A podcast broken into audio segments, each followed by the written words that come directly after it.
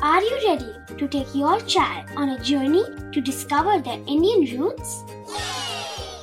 Introducing Chimes, the ultimate audio platform for young minds aged 3 to 15. At Chimes, we believe in the power of storytelling to connect children to their cultural heritage. From captivating folk tales to colorful festivals to mesmerizing history, Chimes brings the rich stories of Indian traditions to life. So connect your child to their Indian roots with us. Download the app today and start the journey.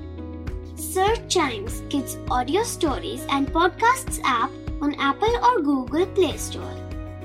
Chimes, audio that inspires.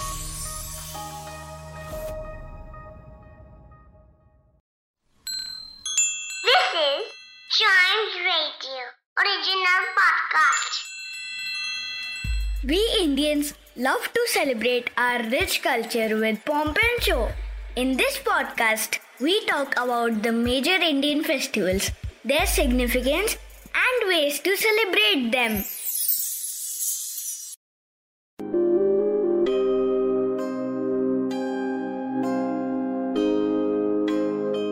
पक्षियों की चहचहाट कोयल के मीठे गीत गाँव के खेतों में खिले सरसों के फूल और उन पर मंडराते भवरों के गीत।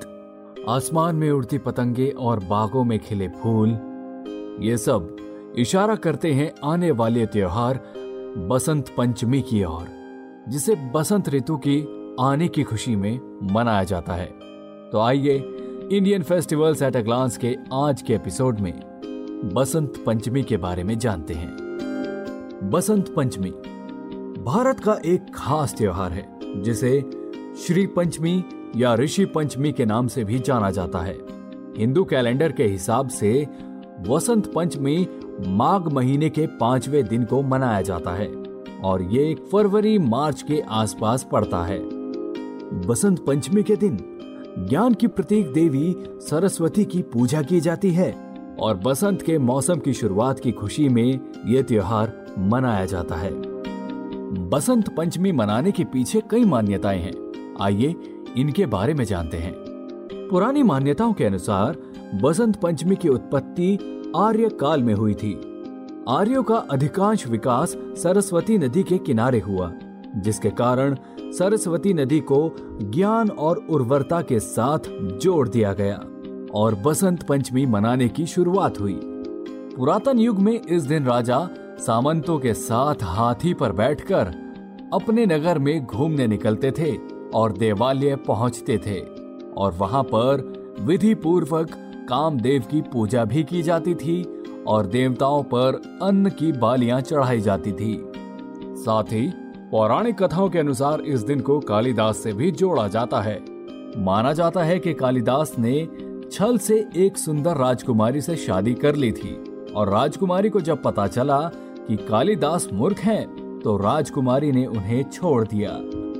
जिसके बाद कालिदास नदी किनारे पहुँचे जहाँ पर ज्ञान की देवी सरस्वती प्रकट हुई और उन्होंने कालिदास को नदी में स्नान करने को कहा। सरस्वती नदी के पवित्र जल में डुबकी लगाने के बाद कालिदास ज्ञानी हो गए। और इस प्रकार बसंत पंचमी शिक्षा और शिक्षा की देवी सरस्वती की पूजा करने के लिए मनाया जाने लगा। और ये भी कहा जाता है कि बसंत पंचमी के दिन ज्ञान की देवी सरस्वती देवी का जन्म हुआ था। इसलिए इस दिन को देवी सरस्वती की पूजा अर्चना की जाती है और बसंत पंचमी को धूमधाम से मनाया जाता है। आज के समय में बसंत पंचमी किसानों से जुड़ा त्योहार बन गया है, जो उत्तरी भारत में खास तौर पर मनाया जाता है। बसंत पंचमी के दिन बहुत अहम महत्व रहता है हमारी फ़सलों को लेकर। जी हाँ बसंत पंचमी पर हमारी फ़सलें, जैसे कि गेहूँ, चना, जौ और सरसों तैयार हो जाती है, और इसकी खुशी में हम बसंत पंचमी का त्योहार मनाते हैं। कुछ इलाकों में शाम के वक्त बसंत मेला भी लगाया जाता है। जिसमें लोग परस्पर एक दूसरे से गले लगकर आपस में स्नेह मेल जोल और प्यार बांटते हैं। इस दिन लोग ब्राह्मणों को खाना खिलाते हैं और देवी सरस्वती की पूजा भी करते हैं। सरसों के खेत से जुड़ा पीला रंग इस त्योहार का प्रमुख रंग है। इन महीनों में पंजाब और हरियाणा के इलाके में सरसों के खेतों को आमतौर पर देखा जा सकता है। जिसके खिले पीले फूल आपके रोम रोम में बस जाते हैं। उत्तरी भारत में वसंत पंचमी के दिन पतंगे भी उड़ाई जाती हैं और आज़ादी का आनंद लिया जाता है। बसंत पंचमी के त्योहार पर पीले रंग का भी बहुत महत्व है।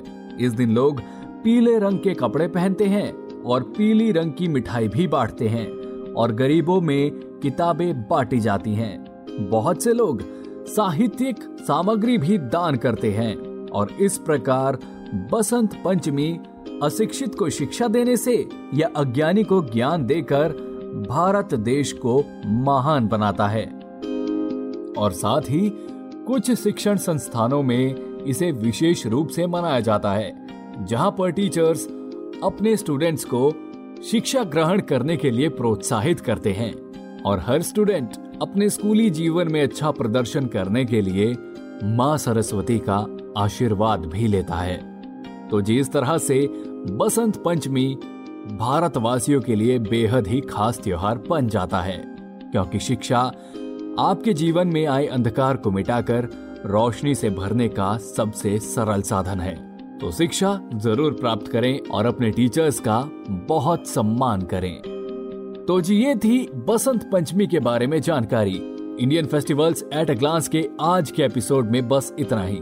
उम्मीद करता हूँ कि आपको ये एपिसोड पसंद आया होगा अगर हाँ तो भारत में मनाए जाने वाले ऐसे ही मज़ेदार त्योहारों के बारे में जानने के लिए सुनिए Indian festivals at a glance के और भी episodes and yes please do like share and subscribe to Indian festival at a glance.